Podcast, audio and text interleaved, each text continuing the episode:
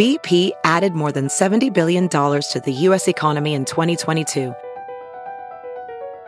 Investments like acquiring America's largest biogas producer, Archaea Energy, and starting up new infrastructure in the Gulf of Mexico. It's and, not or. See what doing both means for energy nationwide at bp.com slash investing in America.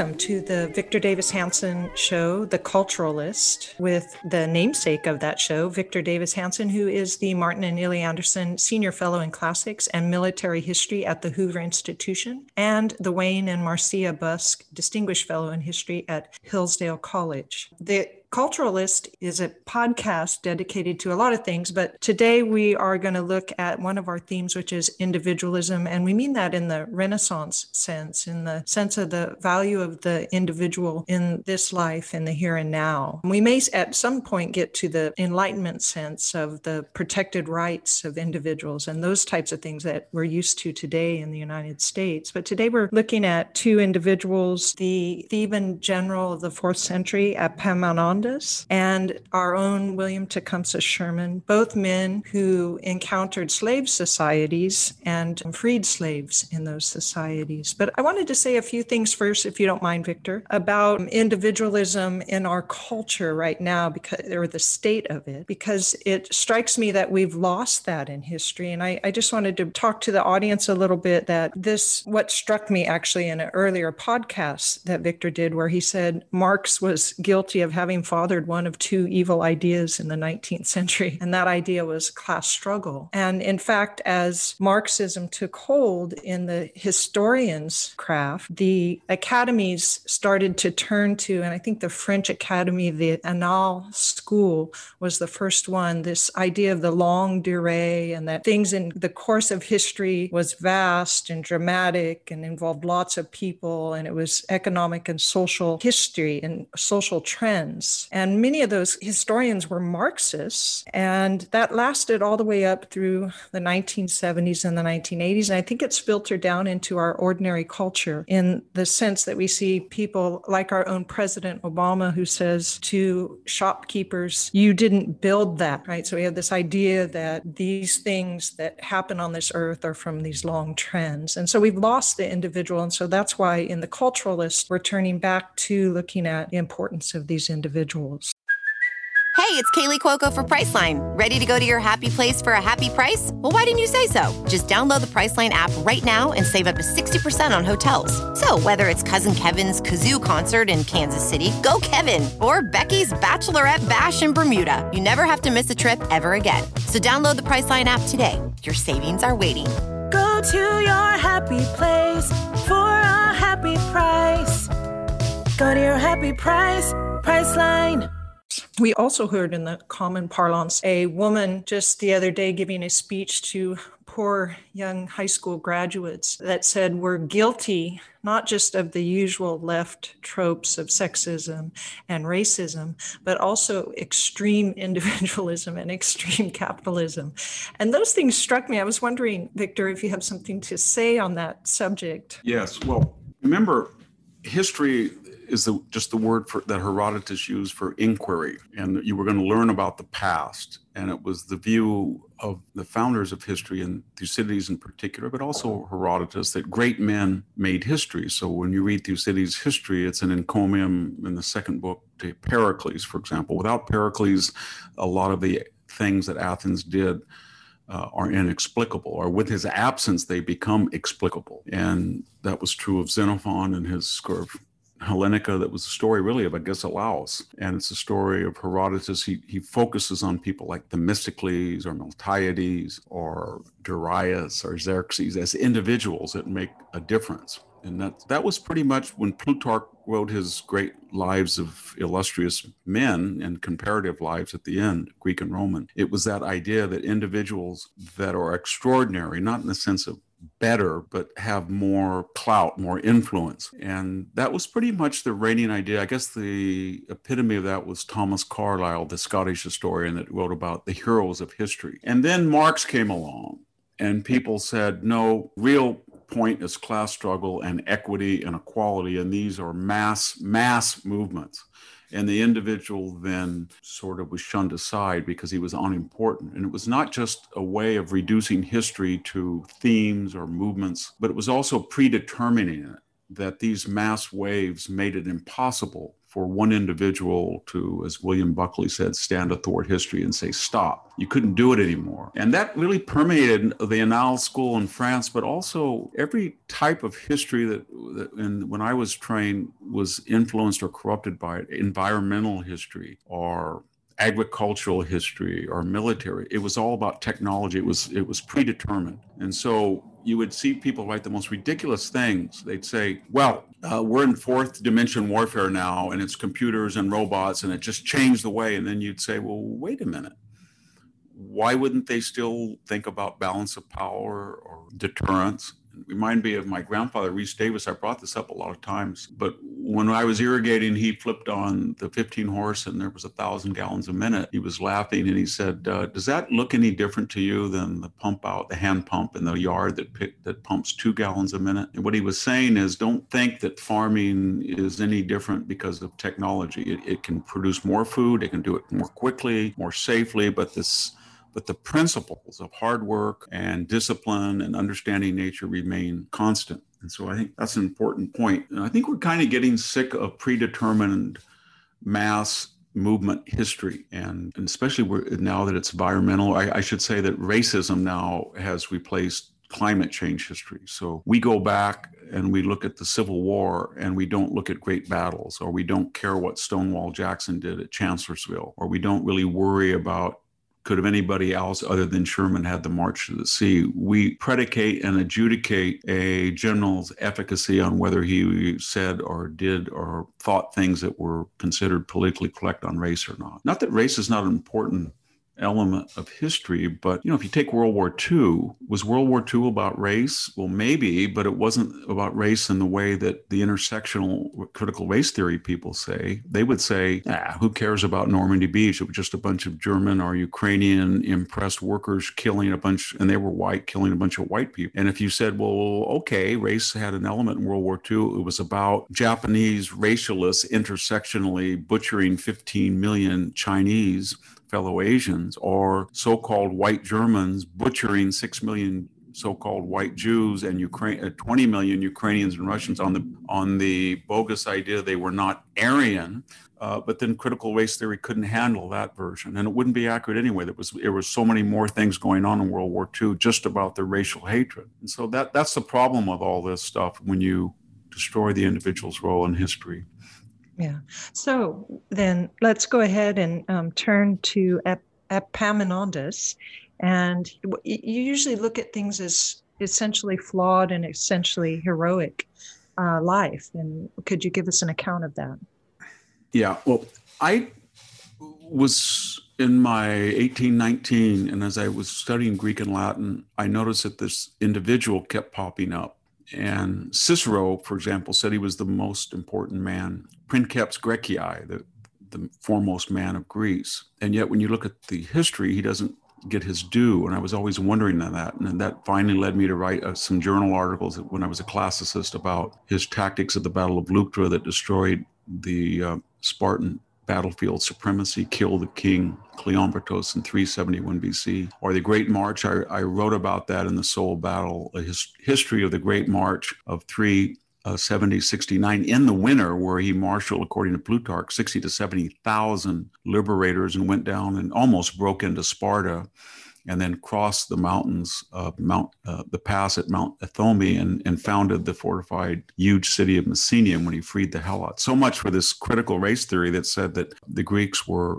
all racist or white people or some or white racists or supremacists. This is the greatest man of Greece, and he's known for what liberating Helot indentured servants from the Spartans. So I was always curious about him, and one of the problems we have about him is that for a variety of reasons, uh, the aristocratic classes, not that it was conspiratorial, it was more ad hoc, were uneasy with him. He was a Theban, and the Thebans, remember, had a bad rap because they Medized in 480 and joined the Persians after Thermopylae. And the Athenians, remember, always sort of caricatured Thebes as a place of crazy people, whether it's Antigone or Oedipus or Seven Against Thebes in their tragedies. So they have prejudice against Thebans. And then, second, he was a Pythagorean. So he never married he didn't produce children. He said his two children were the daughters were Leuctra and the victory at Leuctra and Mantinea, or you know, people had said that he was killed at the end of Mantinea. And then uh, it was kind of a religious sect. It wasn't quite like Scientology or Mormonism, but it, it was considered on the fringe of traditional. It wasn't traditional Greek religion, but it was also a little bit uh, avant-garde for most Greeks. So all and what did that mean? It meant that the historian Xenophon didn't mention him by name at the Battle of Leuctra, the greatest, I think, one of the greatest battles in the history of Greek civilization, where the Thebans then sort of institutionalized the idea of constitutional or agrarian democracy and defeated Sparta, and that changed the path, trajectory of Greek history in itself. And then what we do know about him uh, comes from later sources, Diodorus, Plutarch. And one of the great tragedies was Plutarch's life of Epaminondas is lost. And it was lost, I think, in the Middle Ages. So what I'm getting at is, had we been alive in 350 BC, in 350 AD, in 700 AD, in 1000 AD, and we were reading, we would probably thought that he had a position among Greeks of his time analogous to Pericles or Themistocles, and yet we don't have that image. And I spent most of my life, scholarly life, in the other Greeks. I praised Theban democracy uh, in the of the fourth century. In some ways, is superior to Athenian democracy. I wrote a novel called *The End of Sparta* about the Great March to liberate the Helots, and I actually, you know, it's more of a history. Every single thing in that novel was based on historical incident. I translated the conversations from Greek. I wrote them in Greek first, then translated them into English to make it look authentic. It's kind of a stiff novel, I suppose, but it was a story of Epaminondas. I wrote articles about him. He's the subject of Soul of Battle. So, and then we had a Makers of Ancient Strategy, Princeton University Press book that I edited, and I wrote about Epaminondas and the doctrine of preemption. He did go into the Peloponnese four times before he died. So I was kind of obsessed with him, to tell you the truth. My whole life I've been obsessed with him. Can I ask you something then while yeah. you're on this? Um, I, I, don't know if you can answer this because, as you said, the, the sources are kind of scarce, but what, what is it, in your opinion, that um, made Epaminondas the man that he was? I, I, always think of it as sort of the master of his own fate, but or uh, the man that was going to turn things around in the Peloponnese and in Messenia yeah, I think, in particular. I think we have that answer because we still have something called Plutarch's Moralia, and these are sort of the adages and sayings of great people, or people, or anecdotes about them. And we have some about Epaminondas, and they have, even though Plutarch wrote about 100 AD, they have a history that date back to contemporary incidents during Epaminondas' life. So, what, is, what do they say about him, or what did he say that people of antiquity, not us, but people of antiquity, thought made him a great man, or what were the ingredients of his character that allowed these illustrious achievements. And first of all, he was very modest, and I mean that in the ancient sense. He didn't just not talk about himself, but he dressed very non ostentatiously. He didn't have purple cloaks. He wore rough wool. He didn't have fancy shoes. He wore sandals. He ate, and this is very important in the ancient world that we we kind of laugh at it, I guess, until the health movement. But the idea that you didn't gain weight and you ate sparsely and you didn't sleep a lot or you sleep slept on the ground if you're out on campaign. So six to seven hours of sleep, no more. You didn't drink to excess. So he was considered moderate in his appetites, in his personal behavior, and then he didn't care.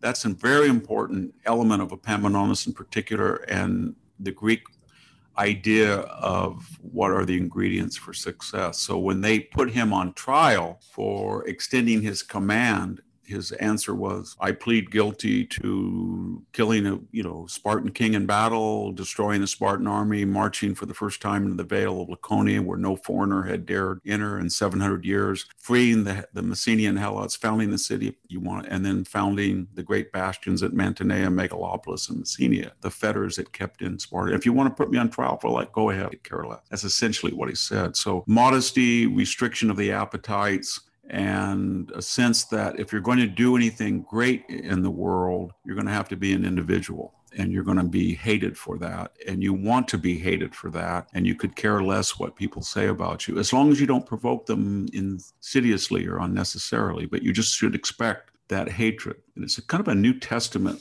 prefiguring the new testament. He is sort of a divine like figure at least in the ancient mind he was and then you get that in the gospels so often that what Jesus says to people is the pretext of it, or I should say the subtext of it is that I don't expect you to want to hear this. I don't expect you to like me for saying it.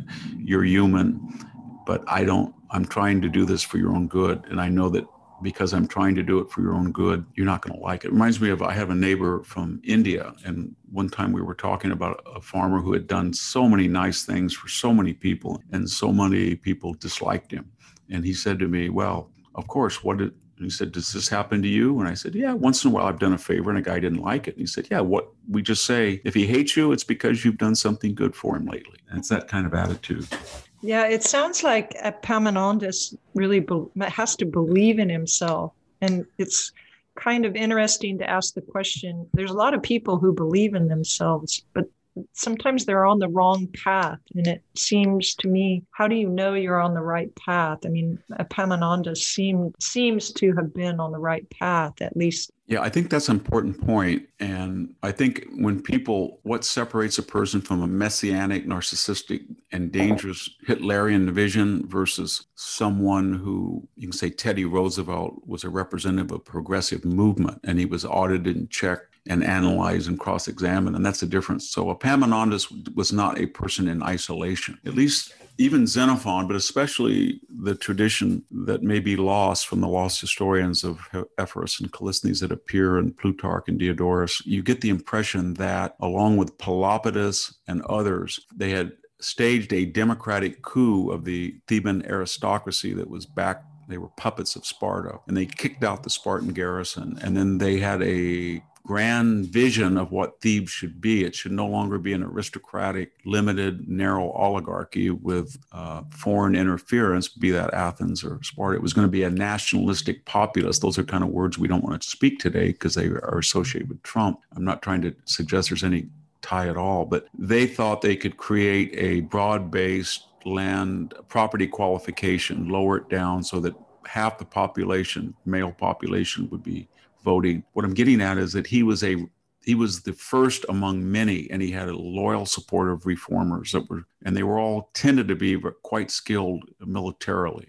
Yeah. And they trained, and there's at least four or five passages in ancient literature scattered about that the Theban army was physical and they were strong. And when they got into the phalanx, it wasn't just brilliant tactics or grand strategy that beat the Spartan army, that they were physically beating up this professional war machine. And that was sort of part of the Pythagorean idea that we're going to live modestly, we're going to train, and mind and body are going to be honed without contamination of, of luxury or decadence. Yeah, I would continue with that because it's interesting that Epaminondas seems sort of like he has the Spartan idea of how to live. But I think we need to move on to Sherman. And I wanted to start by um, reading something from your Savior Generals that you wrote that I found an interesting statement on Sherman. It says, or you wrote, as he went into Georgia in May 1864, Sherman still remained an utter paradox, both an insider with valuable political connections and an outsider who had met only professional failure before the war. Can you explain what the paradox was of Sherman and really connect him too to Ep- Epaminondas? His family, the Shermans, were his father was a Supreme Court judge and been a senator actually, but he died, and his mother had 11 children, and they were absolutely poor, and they were farmed out, and they were all very brilliant. I mean, John Sherman was a senator from Ohio, his younger brother, Sherman Antitrust And he was adopted by their neighbor, the Ewings, and they were one of the most prominent families in Ohio.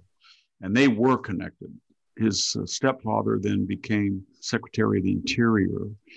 And by the time that this Ewing family had prepped the Shermans that they adopted, he had married his stepsister. I shouldn't say adopted sister, I should say, not stepsister. And he went to West Point and he was known as brilliant, mercurial, didn't follow the rules. But what I'm getting at is that he had people have said today, some of his biographers, that he's bipolar or he was manic depressive, whatever term you use. I don't think he was, but he had terrible asthma. He had physical problems. He he uh, searched for a career and he left the military and he tried to float it around. He went to San Francisco and he was very honest representative of an Eastern bank. It went broke. He went back to investigate. He went back again. He tried to honor the debts in a way that nobody else would have. He went back to Ohio. He by the time the man was in his late 30s, he had a family. His and they his in-laws were very wealthy and prominent, and yet he was considered a failure. And then he went down to what later became Louisiana State. And right at the outbreak of the Civil War, he became successful. He was a brilliant. It turned out that one thing he was was an organizer and an administrator. And then the war broke out and he was he loved the South. He loved the agrarian traditions.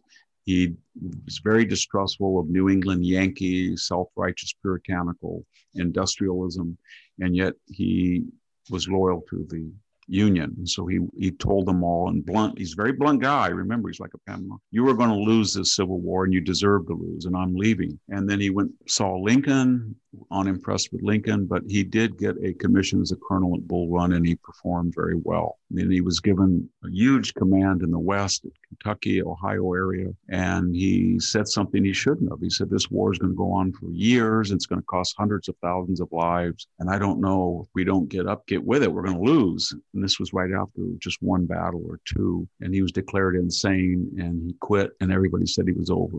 And then he kind of shaped up. His wife's family intervened.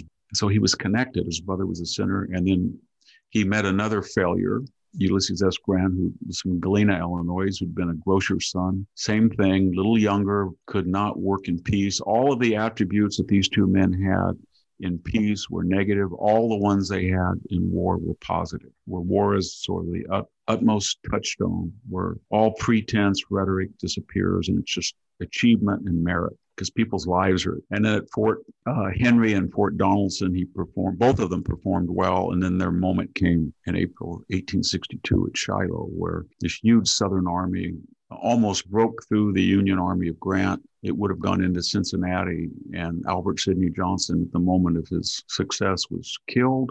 Southern general, and Sherman's flank was overwhelmed, but he stood wounded three times, although slightly, stood there, saved it. And the papers the next day said Sherman saved second day with uh, Grant may have been drunk. Grant got rattled. And guess what? Sherman was loyal to Grant. And he said, no, no, no. This man gave me a chance. He's a wonderful guy. Halleck tried to remove Grant and he attached his loyalty to Grant. And that was the story of his entire career that in some ways he was a grand strategist. He understood the economic, social, political, cultural life of the South in a way that Grant was a Clausewitzian. Grant, Grant believed that if you destroy the Army of Northern Virginia and those 65,000 superb fighters of Robert E. Lee. And if you have more money, uh, more money and more men than he does, you can destroy him, and then you win the battle. Kill the army, the country dies on the vine. Sherman said, "No, no, no. This is a political war.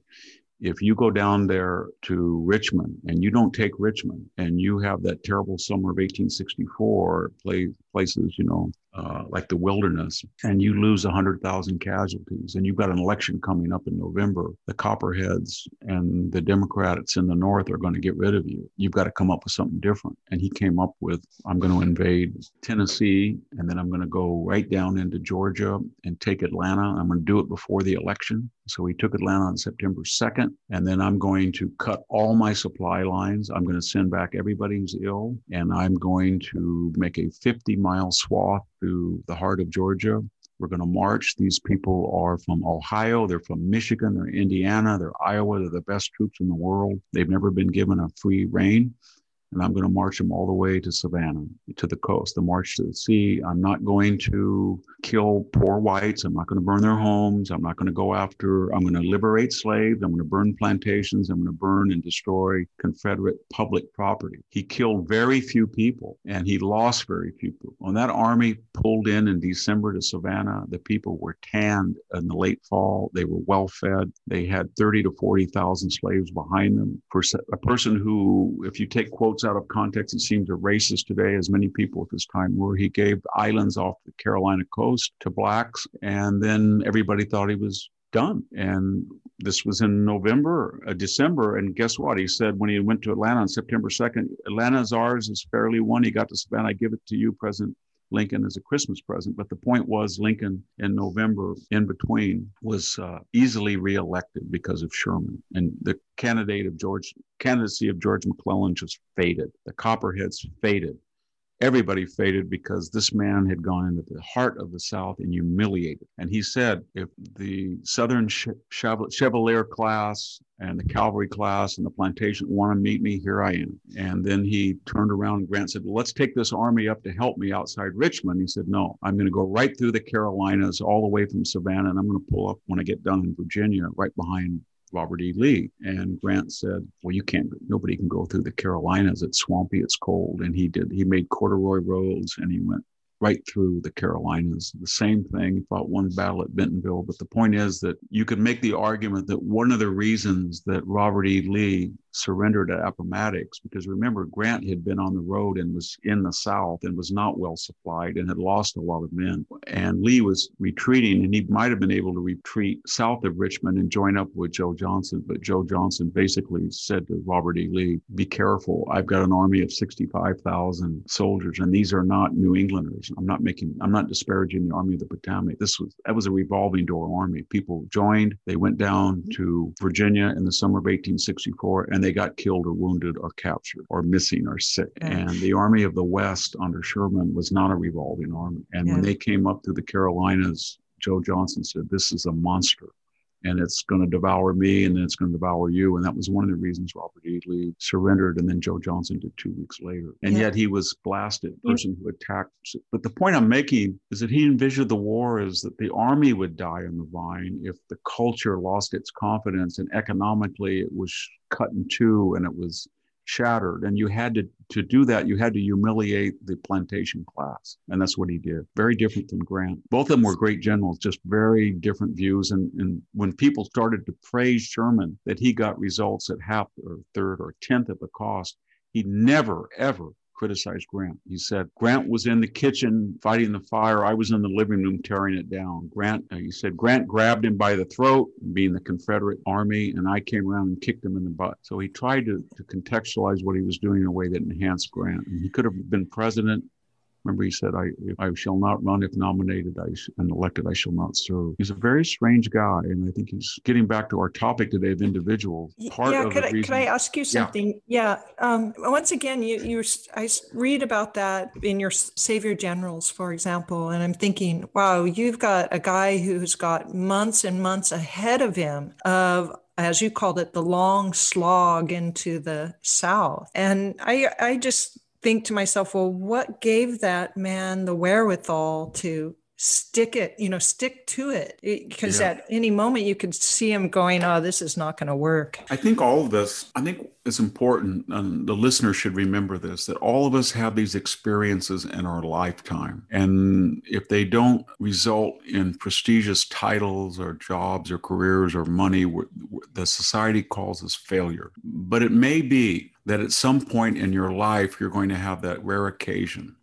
And all of those things that would be called failures were actually requisites for success. And so Sherman didn't know it, but when he went out to San Francisco, he was running an entire bank, and that was a sophisticated financial organization, and he was honest. He didn't know it, but when they had utter chaos during the gold rush and the vigilante movement, he organized a militia and kept the order when he came back and he for he failed at being a lawyer. He failed in business. He failed in everything. But each time he failed it was only by the mark of society or maybe his in-laws. He was actually doing a great job but he wasn't being compensated or esteemed accordingly. So when he finally went down into Georgia, what I'm getting at in this windy excursus is he said to himself, organize 65,000 men, figure out the logistics, know something about farming, know something about the crops, know something about the South. Hell, I was in Louisiana. I ran a Southern university. I know the mind of these people. Uh, fight a war, a battle. I've been at Bull Run, the first battle there was. Panic under, you know, the panic of a mass hysteria. I was at Shiloh. So it turned out that when before he went into Georgia and t- Tennessee, Georgia, and the Carolinas,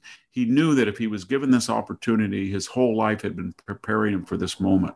And that had not been true of people like McClellan or Halleck, who were widely esteemed and had been company military men. It's really important for us to, to understand that, that when we get these eccentric, kind of obnoxious, outspoken people that have had so many experiences, and then they get that moment where they culminate. You don't want to lose them. Curtis LeMay is another example. George S. Patton is another example. And they were in the, the Soul of Battle too. So once you read about Sherman's life and understand his mind and how well educated he was, then it makes sense that the South had no idea what they were up against. They, they in their newspapers in Macon and places, they were saying, "Oh, he's going to be Napoleon, and we're going to be the Cossacks that cut him to pieces as he flees back to, you know, Germany, i.e., the North." They had no idea what they were dealing with, and he was a Midwesterner. That's very important. Remember one thing: that war was won by Midwesterners. That when you had people like McClellan, who was a good general in the sense of organizational skills, or Burnside, or Rosecrans, all of those guys, Hooker, you didn't have people who grew up in the rural Ohio, Illinois corridor. And these were very different people, and the people they knew were very different. And once Lincoln turned the war over to Grant in the West, and then Sherman, and once Sherman took over from Grant, why Grant went to the East, then you had the two greatest military minds in the United States running the Union effort. And then when they added people like Thomas and Sheridan, you had the four greatest military minds. And remember that just the opposite was tragically true of the South. They had three minds that were capable Robert E. Lee, Stonewall Jackson, and James Longstreet. And that was about it. And once they lost Stonewall Jackson at Chancellorsville, the AP Powell and Ewell were just pathetic compare and that was the end of lee as a successful offensive tactician. And once they got longstreet wounded or they didn't listen to him or he went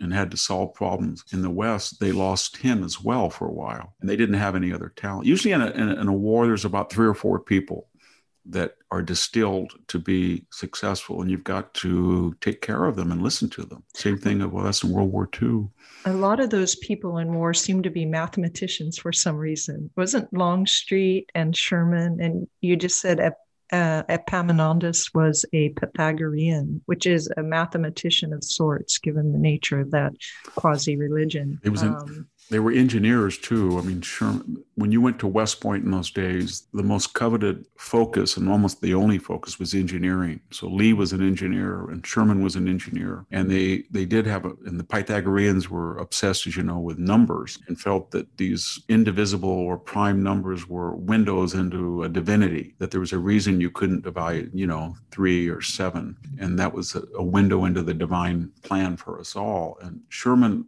was calculated. He knew exactly how many miles, 35 miles a day he might be, how many bushels of wheat, how much pork bellies he would need, who would which person was good at this, which is that. Mm-hmm. And then he, what did he do? He created a very natural persona, just like a Epaminondas. That was why I picked them. And the same thing with Patton. They, they, they had this idea of a persona. And he was very, he became, just as a Epaminondas became the great liberator and wore very modest clothing and rough looking and slept on the ground. So Sherman did the same thing. He was Uncle Billy, even though he was 41, 42. And he dressed as a private almost. And he was filthy dirty almost. So when people came came in the camp and said, I want to see Major General W.T. Sherman. They said, There he is. And they, they had walked right by him.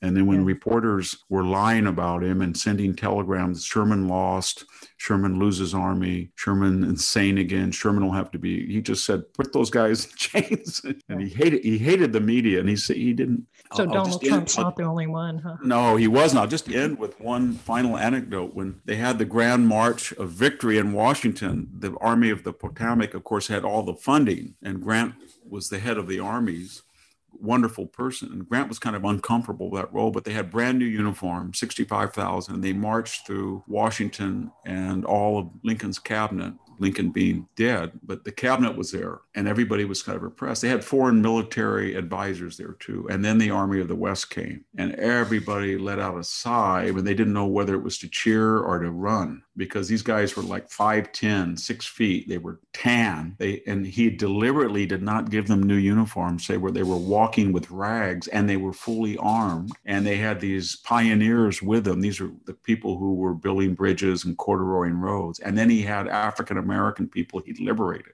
And it was run by General Sherman. And I think the German attache said something like this army could run through any place they wanted in Europe. And people were actually saying, if Sherman wants to take over the country with that army, he, nobody could stop him. And of course, then he, he didn't stake, shake Stanton's hand, Secretary of War. And people were, he just tried to increase the tempo. And then when it was everybody, right at the breaking point, what is Sherman going to do? He kind of smiled and said, I present this uh, army to President Johnson and to General Grant. And then he crossed over to the Potomac and let them all go home. And it was, he was trying to make a point that this is how you win a war and these are the people who won the war and you should and the future of the country is not in new england. It's in the west. It's a very powerful thing to say. Well we're coming to the end of our time here so i want to thank you victor davis hanson for those memories or thoughts on our heroes both flawed and talented and skilled and movers of men actually. So thank you very much. Okay thank you Sami. We'll see you next week Okay, and for the listeners, please don't forget you can find Victor at his website, victorhanson.com. You can find him on Twitter at, at VD Hanson. You can find him on Facebook at V.D. Hanson's Morning Cup, or there is also a Victor Davis Hanson fan club on Facebook. And finally, also, we're on Parler, and it's V.D. Hanson as well. So please follow Victor Davis Hanson. And it, we are Victor Davis Hanson and Sami Winc signing off. Thank you. Thank you.